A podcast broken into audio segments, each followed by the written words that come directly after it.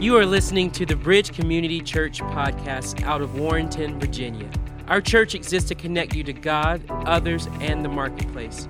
For more information, you can visit us online at bridge, the number four, life.com. Thank you for listening, and we hope you are blessed by today's message.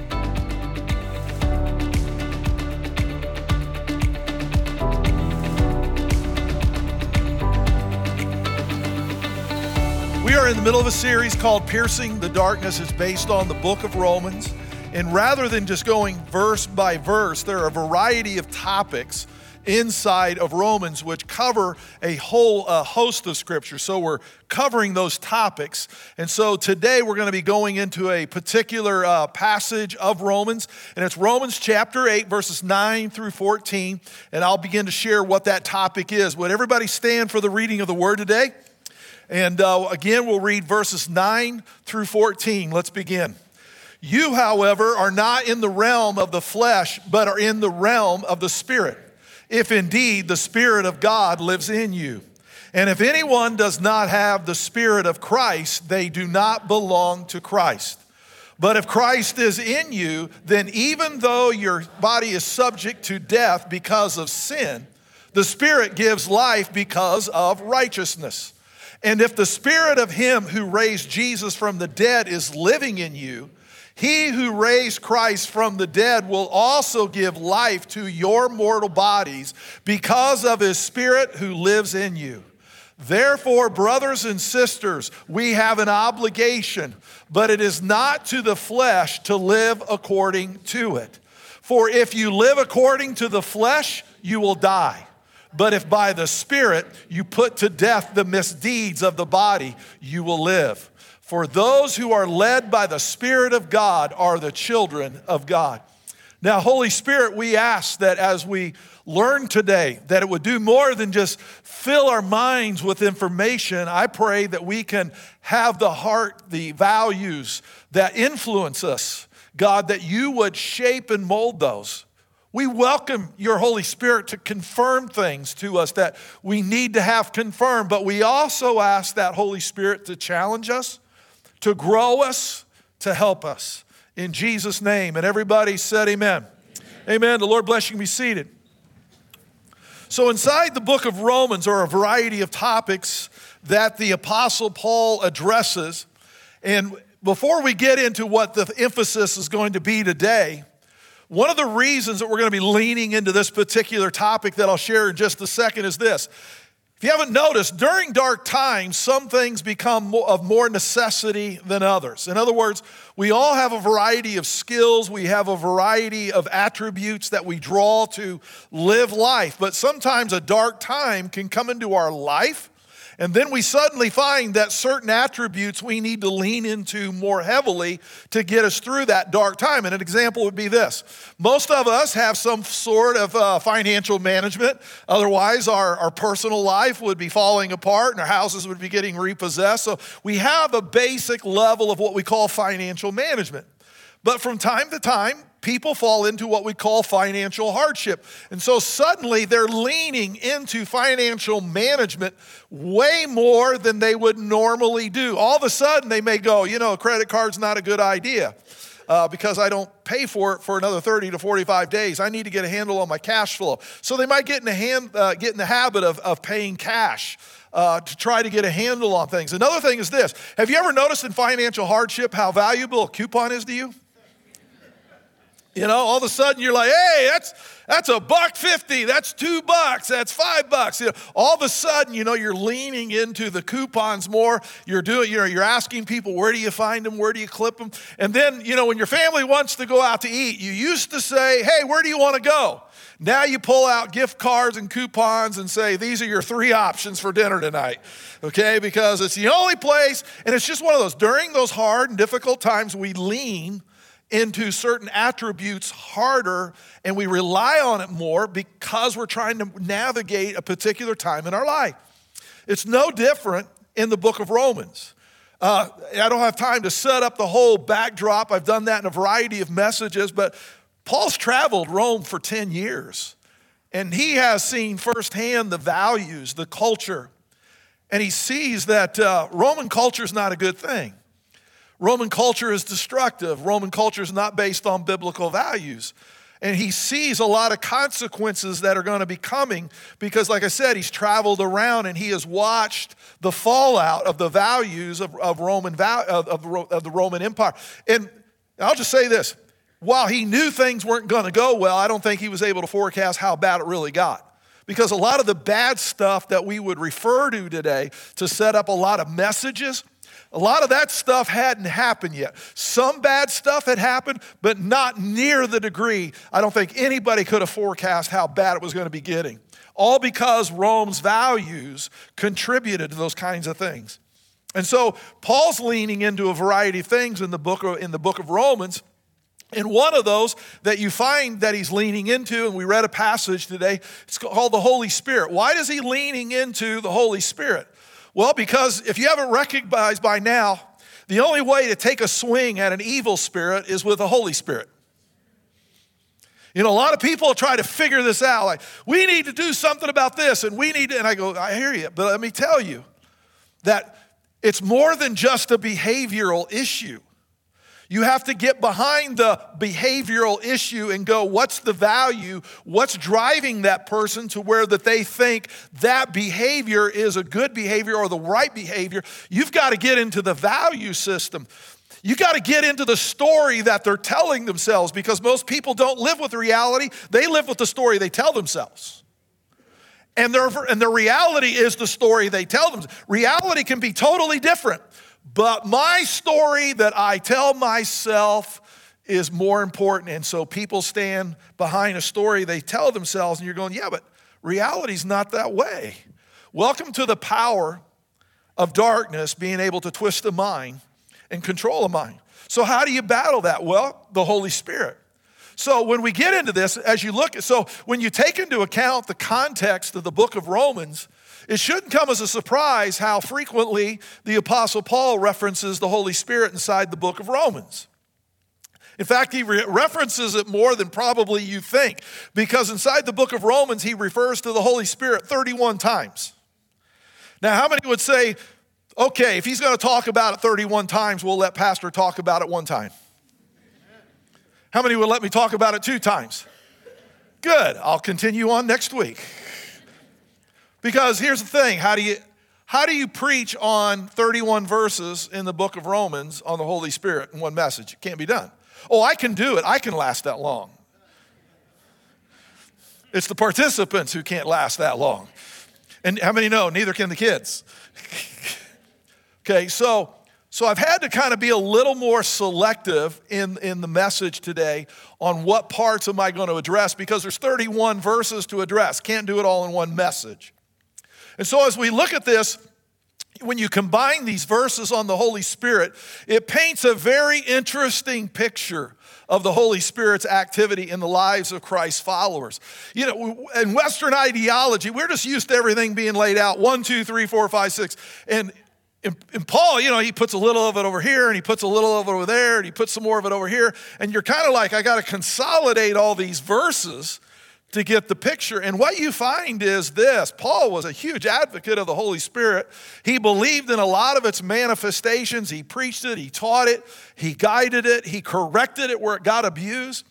And I find that it really has a lot of, uh, I think, importance and value to us today. Because in our Western world, you know, we have a tendency, you know, when you talk about spiritual, some people go, oh, gee, I hope he doesn't get into all that woo woo stuff today. And you're like, why, why do we automatically do that? I'm going to talk about the Holy Spirit, and there's, oh. It's, so I, this recently happened. It was overseas, but it happens when I go to a variety of countries. So I can say this, and I've been to Asia, I've been to South America, I've been to Africa, I've, I've been to a variety of continents. And what's funny is the evaluation of Christ's followers in all these various continents, they all have the same, somewhat the same value, evaluation of us. And it goes like this. And I, even the last time I was over, I got the same set of questions. And it's, there, there's, there's always kind of a, a, a twofold, uh, two, uh, two things that always come up. They say, Do your people know they're under spiritual attack by evil spirits? I mean, you Westerners just seem to kind of be Like, I don't know, you think science is everything? I go, no, you're reading that right. We do. They go, yeah, yeah. Uh, do, do, do your folks even get that a lot of the stuff that attacked us is now attacking them? And we didn't beat it with science. I said, you know, can I put you in my suitcase, take you home?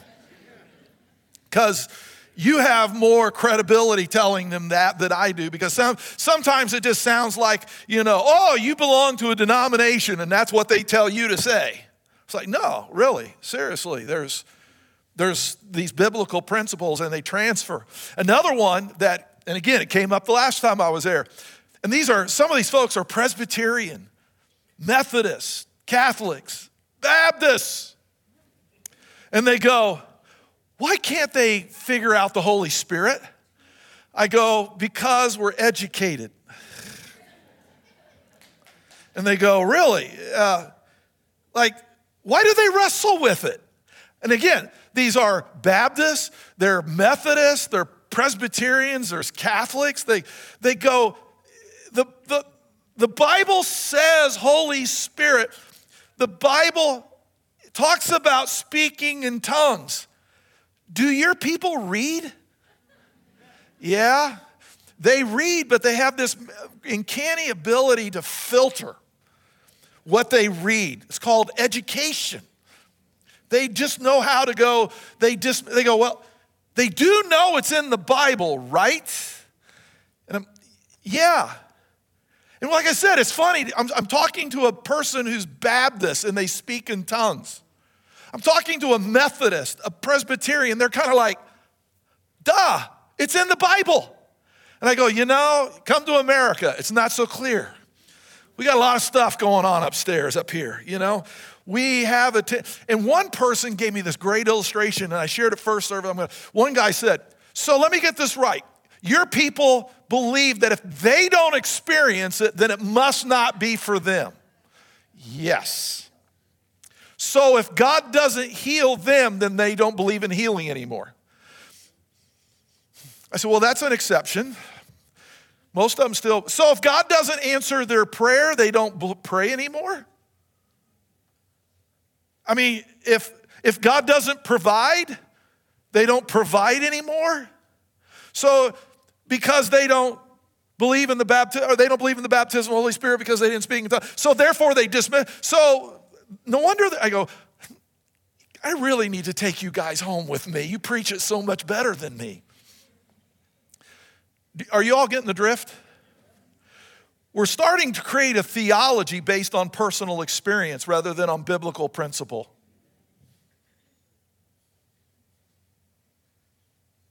I know God heals. Sure, I've experienced it. Sure, I've watched Him do it. But even if he didn't, and I hadn't seen it, that doesn't change what God wrote. I don't create my God based on my experience. I say, please help my experience to reflect your word. So if there's a deficiency in me, I don't cut the passage out of my Bible because I don't feel it's applicable. No, I say, God, it's not happening in my life but I read in your word that it's real, I want it. I want it. Whatever I got to do, whatever I have to learn, wherever I have to grow, wherever I have to develop, whatever I have to believe, help me grow. Listen, help me grow my faith to be in harmony with the Bible rather than coming to the conclusion I need to cut up the Bible to reflect what I am. Yeah. So we're going to look at the Holy Spirit again today. Probably look at it next week. I got 31 verses to choose from.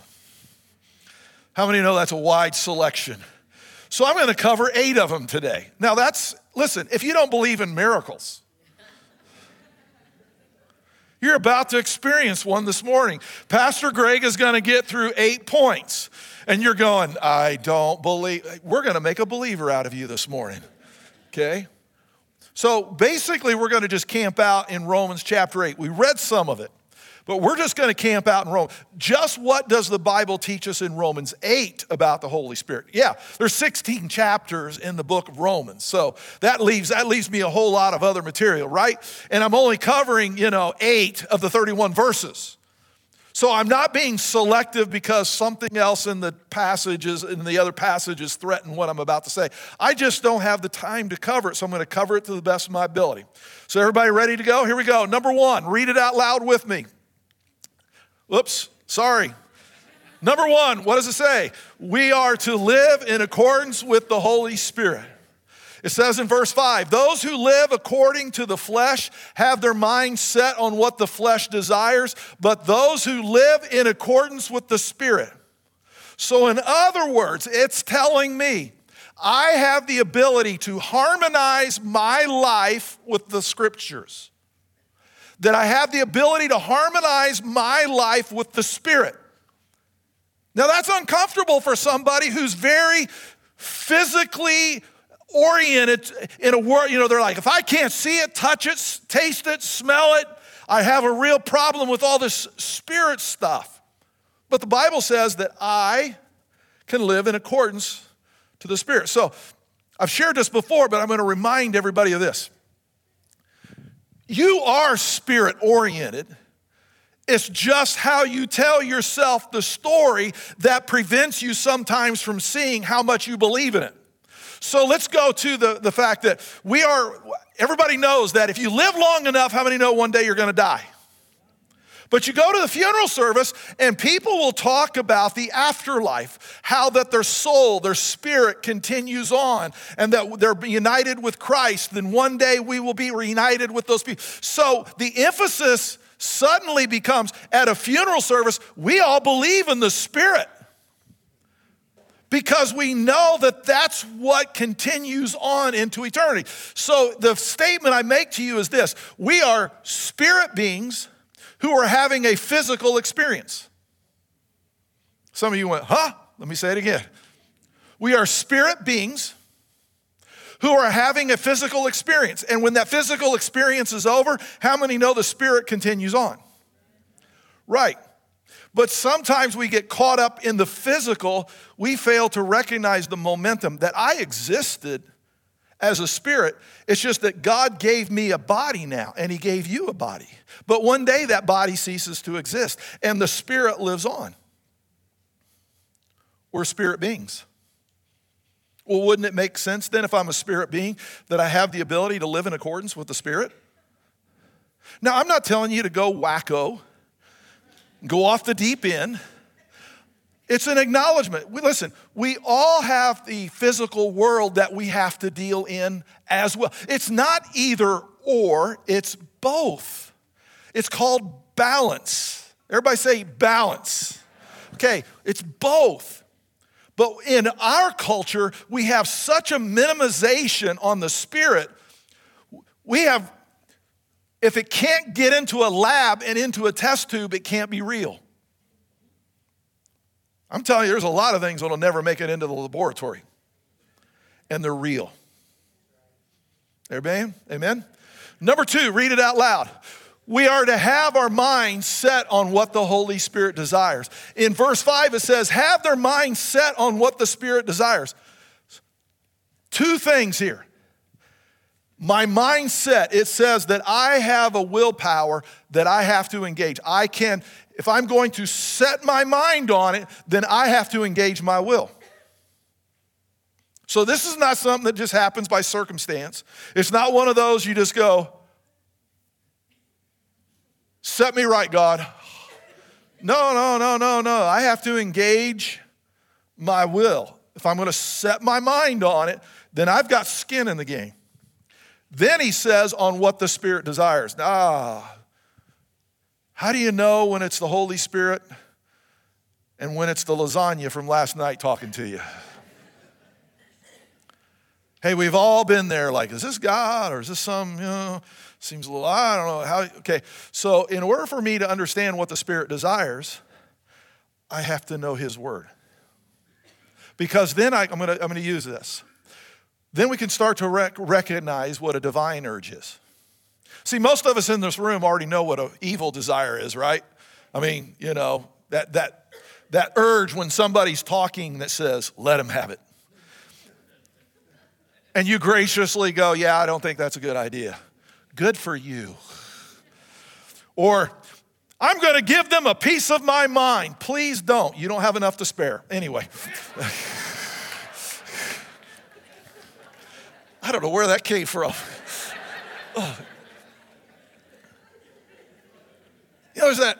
Yeah, now I'm going to preach to myself. Have you ever heard of the word filter? filter, filter, filter. Just because you're thinking it doesn't mean you have to say it, you know? So, a, uh, most of us know the evil urge, man. I mean, we all have it. It comes and you go, I mean, we've all said, okay, let's take a poll. How many have ever had an evil urge? I'm looking for the really holy people here.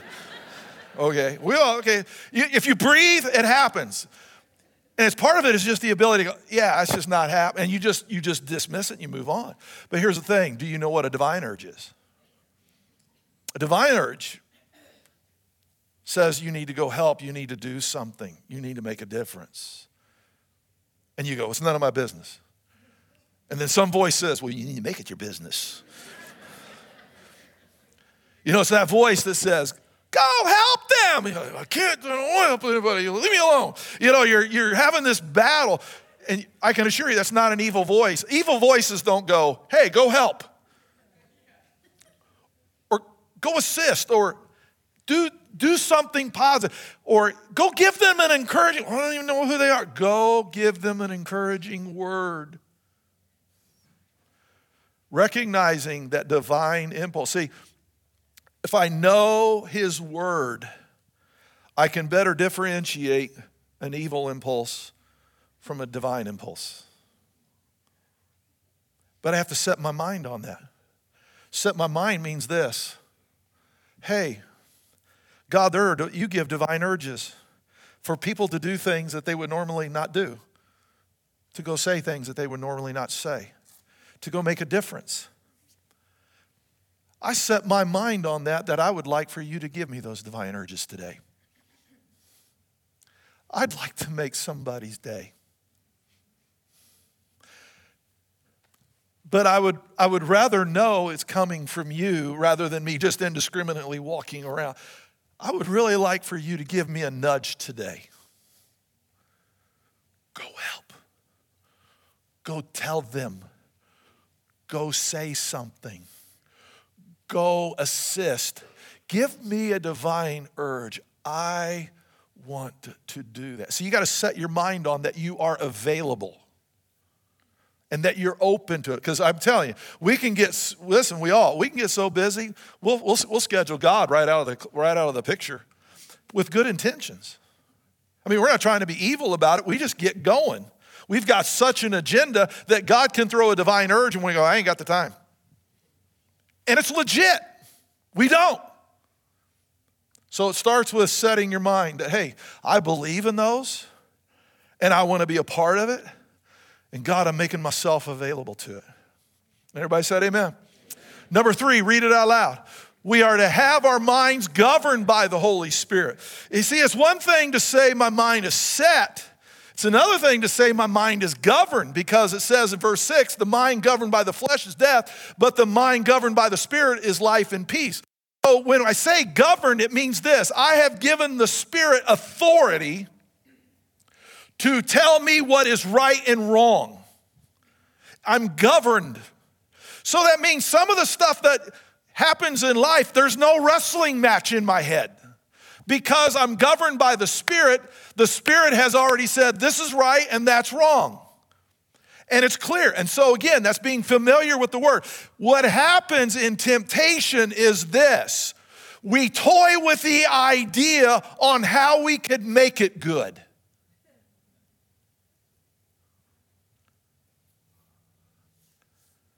I can tell you right there, the enemy already has you. He set the hook. Now it's all about the struggle as he reels you in. You're going to go like this. You may jump up out of the water, and you may, and he's already set the hook. He's just reeling you in, baby. Why? Because you started toying in your mind. well, there might be a way to get some benefit out of this. Are you kidding me?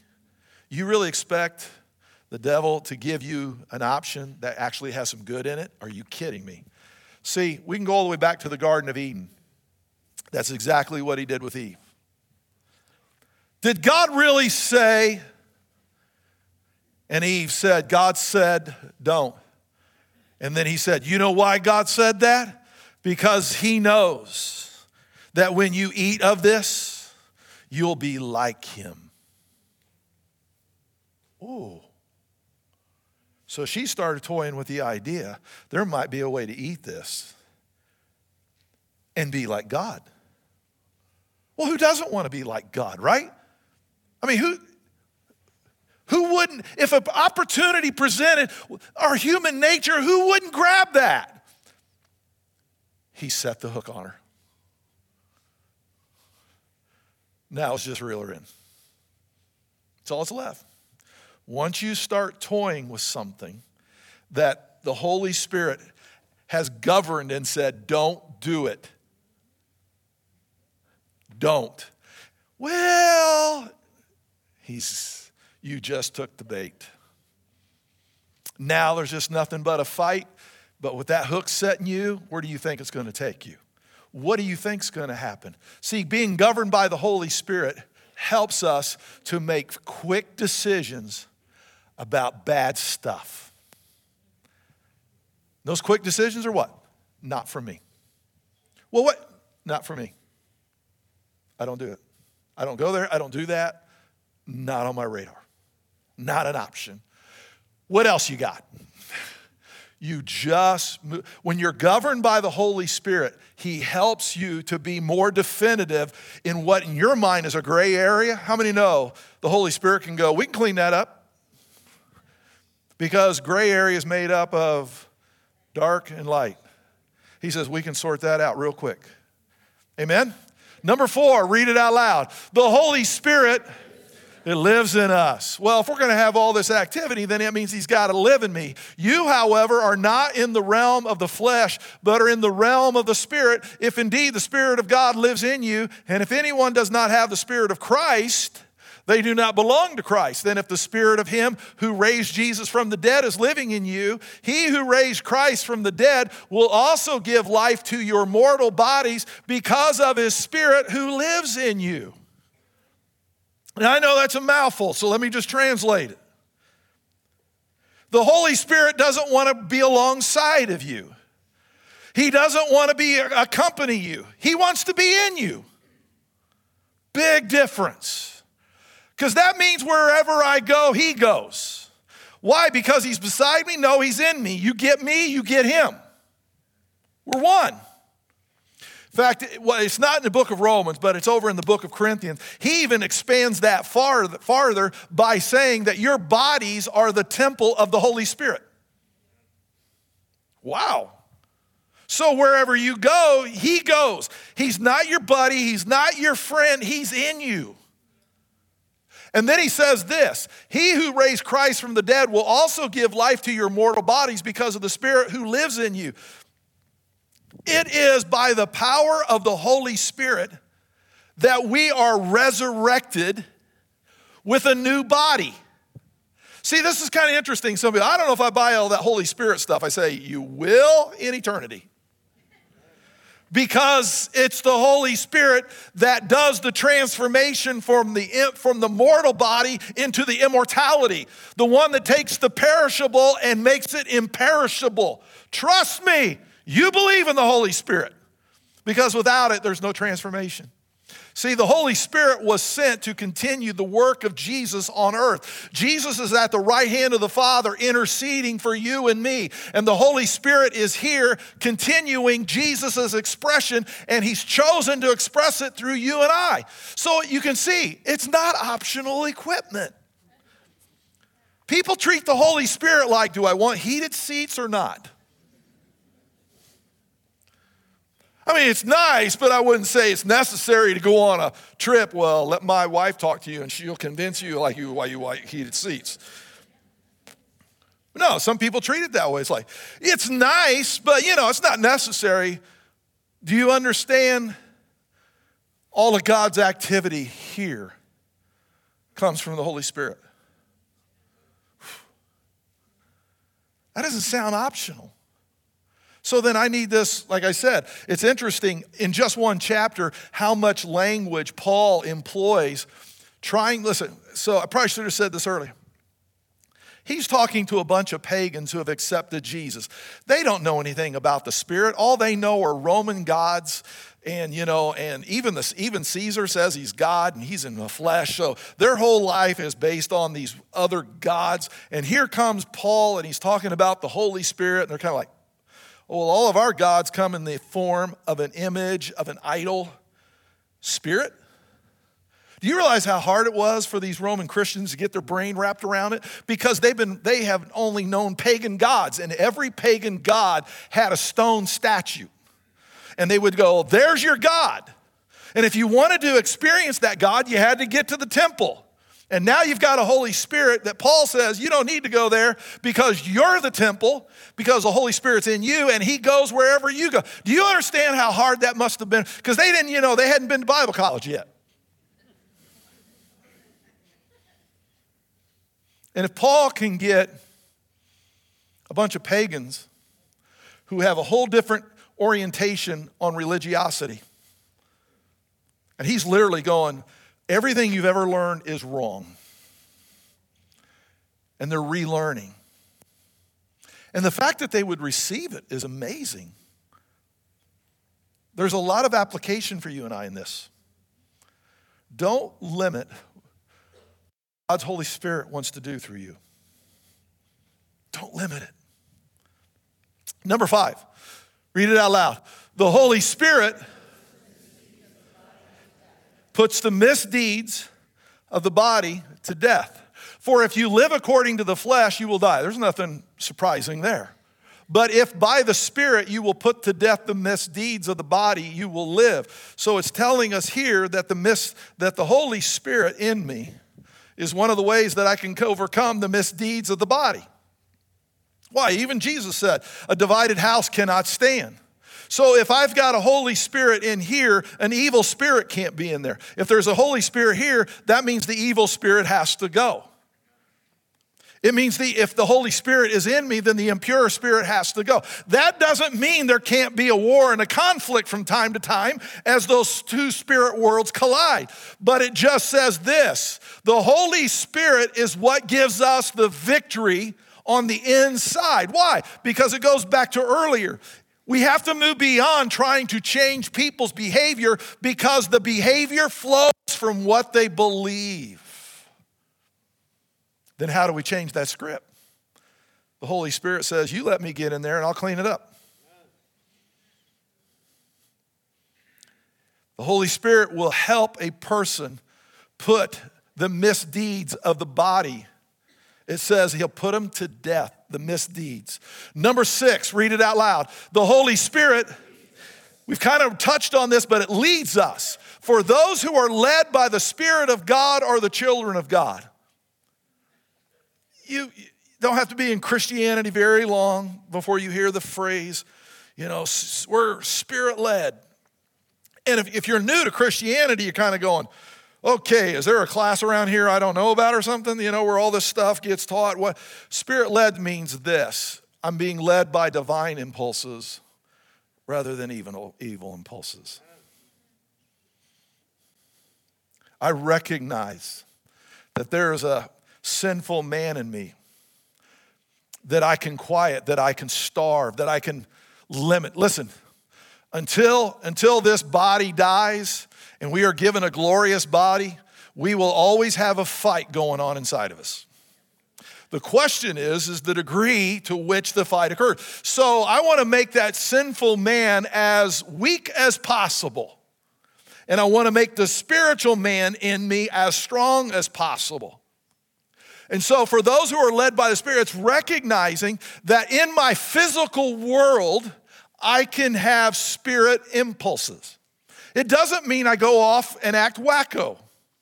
It doesn't mean I get all woo woo. And people are going, What's going on? I don't know. They're in the spirit right now. No. You never read any of this in the New Testament. It's people's reaction to what they feel is going on. And part of that is, is teaching people how to respond to what the Holy Spirit is doing. We, listen, we have skin in the game. God doesn't override our will. God doesn't, you know, cause us to check out because listen, discipleship means I have my will engaged. Discipleship can't happen if I'm not engaged. I have to be engaged. So, spirit led means I might have an experience that's normal compared to other people, but suddenly something says, when this meeting is over, you need to talk to them and ask how they're doing. Well, I can assure you the devil doesn't put ideas in people's heads like that. So, I've said this before. One of the things I do, my calendar is my prayer in the morning. I take I open up my phone, I see who I'm meeting with, I see whether it's a team meeting, I see whether it's a one-on-one, if I'm having lunch, if I have a Skype, if I have a Zoom. I look at that and I, I pray for every one of those. And I go, God, I know what the agenda is. I know it. Most of the time I know what the person wants and I know what, you know, what they need. But here's the thing. I'm asking for you to lead by your spirit. God, feel free to give me divine impulses help me to be prepared to speak to things that are not on the agenda. I'm telling you, you pray your calendar every morning like that, it'll change your week. It doesn't change every appointment, but you get one or two of those changed. I'm telling you, you'll be praying over your calendar every day. Oh God, I pray for that. I pray for this. I pray for this meeting. I pray for the work that I'm doing. I know the people that I'll be serving. Help me, God, uh, to be open to more than just what the assignment is. I'm telling you, the Holy Spirit will talk to you and give you urges. And I can assure you, it's not the devil saying, go ask how they need pray or prayer. It's, he's not going to do that. In fact, it's just the opposite. You don't need to pray for them, stay out of their business. I'm like, well, now I am going to pray for him. He's the father of lies. Leave him alone. None of your business. Why would you tell me that? Now I am going to pray for him. No big deal. Move on. Really? I think I'm going to pray for him now. I don't know what's going on, but if the enemy's trying to stop me from praying for somebody, that means something's up. He doesn't attack things that aren't a threat. Remember that the next time you go on, you feel like you're being attacked. Why is he so scared of you? See, it's understanding the enemy never attacks something that doesn't have potential. So when the enemy comes after you, why is he doing that? What is he so afraid of that God might do in your life? And he's trying to stop it. Here we go. Number seven. Read it out loud. The Holy Spirit testifies with our spirit we have a, what we call a conscience. We have what we call a moral value system that shows up even in our physiology that when we feel good and we know we've done good, there's endorphins that release and we feel even better and all these kinds of things. There is a physical response when we do what's right. It shows up even in our demeanor, it can change how we look, how we talk, how we act, how we feel. And it says the Spirit testifies with our spirit. It's the ability to know that when I've done something that the Holy Spirit wanted me to do, I feel good about it. It's that feeling when you put your head on the pillow at night and you literally feel like God saying, Well done today. Sleep good.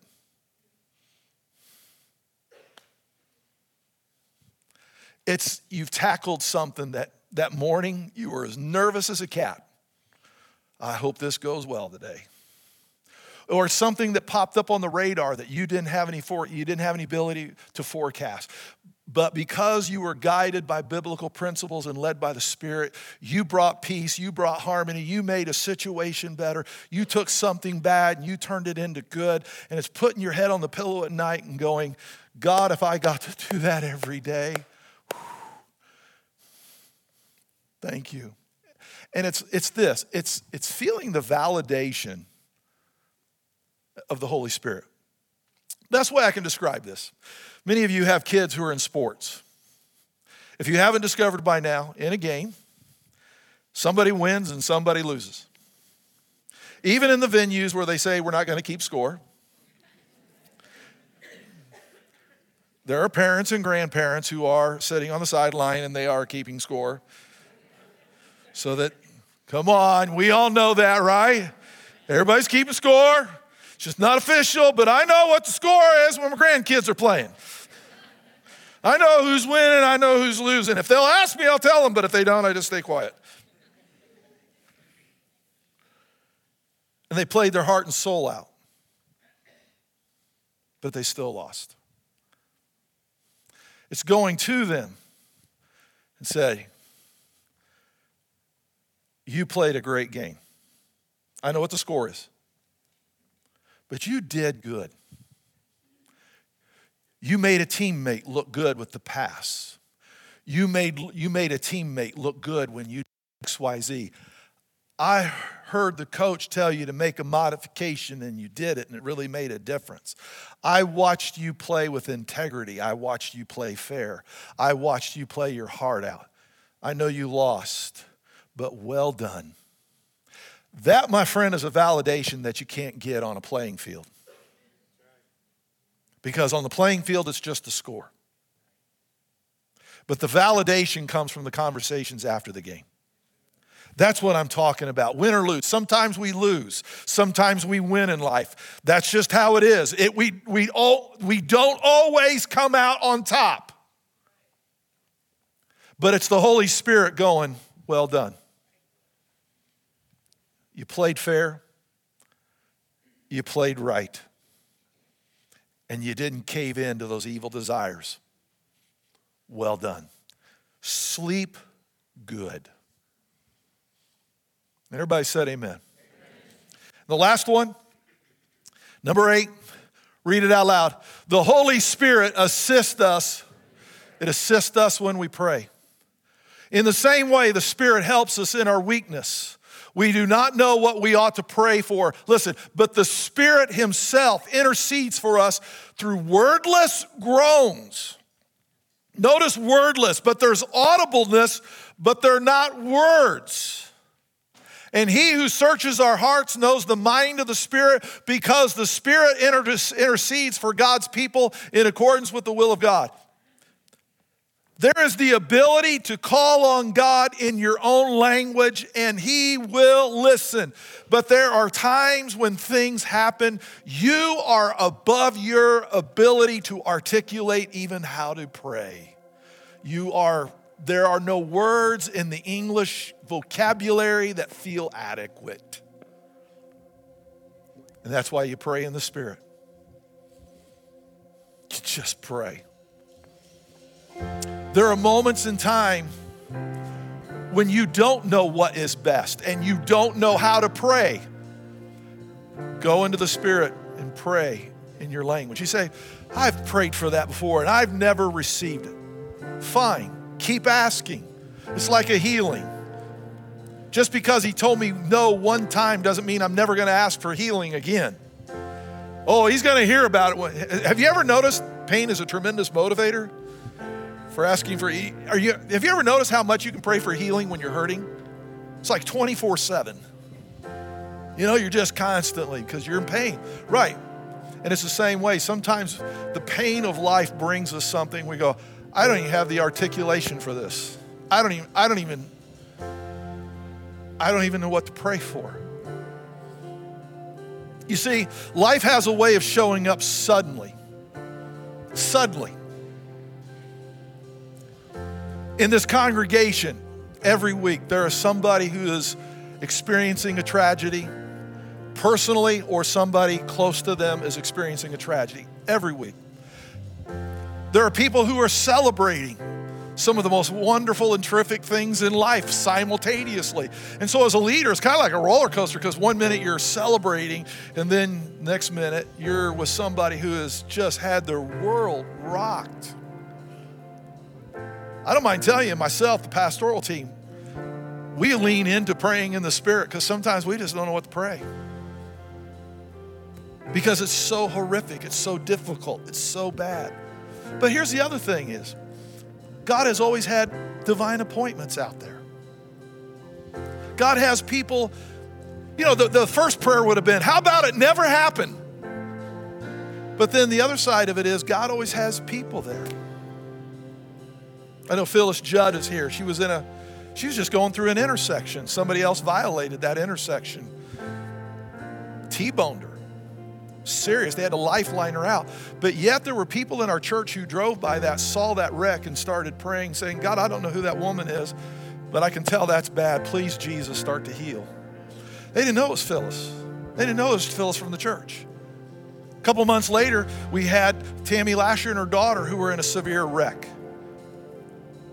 And as that wreck was being discerned, people who saw the wreck, one of the ladies in our church who was in Tammy's small group saw the wreck, pulled over, ran to the car, recognized that it was Tammy from her small group, just began to pray. Many of the emergency personnel who showed up at that wreck were from the church. Just this two weeks ago, you saw a tragic wreck out at the 211, out there at the intersection where somebody was going 80, 85 miles an hour and rear ended a car and the, and, the, and the woman was killed. That was Diane. She was from our church. Madero's family, they come here. On her way home from work. The first EMT on the site was from our church. Diane didn't make it. But she was able to tell the family, I was with your, your wife, your mom, your grandmother. And I prayed for her as we were pulling her out. You know, I wish that stuff never happened so that we never had to have those stories. But God has His people everywhere. And we need to be aware of the divine urges when He sends them our direction. That it's just not a person, it's a human being that's got a family, that's got dynamics and relationships. Yeah, you're there, but God put you there to help. Well, I don't know how to pray. You need the Holy Spirit. Just pray. Just pray. He'll answer. In ways that sometimes we wish it was another way that He'd answer. But I can tell you this God is always faithful to answer. And everybody said, Amen. Come on, let's stand to our feet this morning. And here's what I want you to do I'm going to ask everybody would you lift your hands and for about 60 seconds, would you say, God, increase the Holy Spirit's presence in my life? Come on, that's a simple prayer. We have a biblical mandate. That's not going to happen standing in silence. We have to offer the invitation. Holy Spirit, come. Come on, lift your voices right now.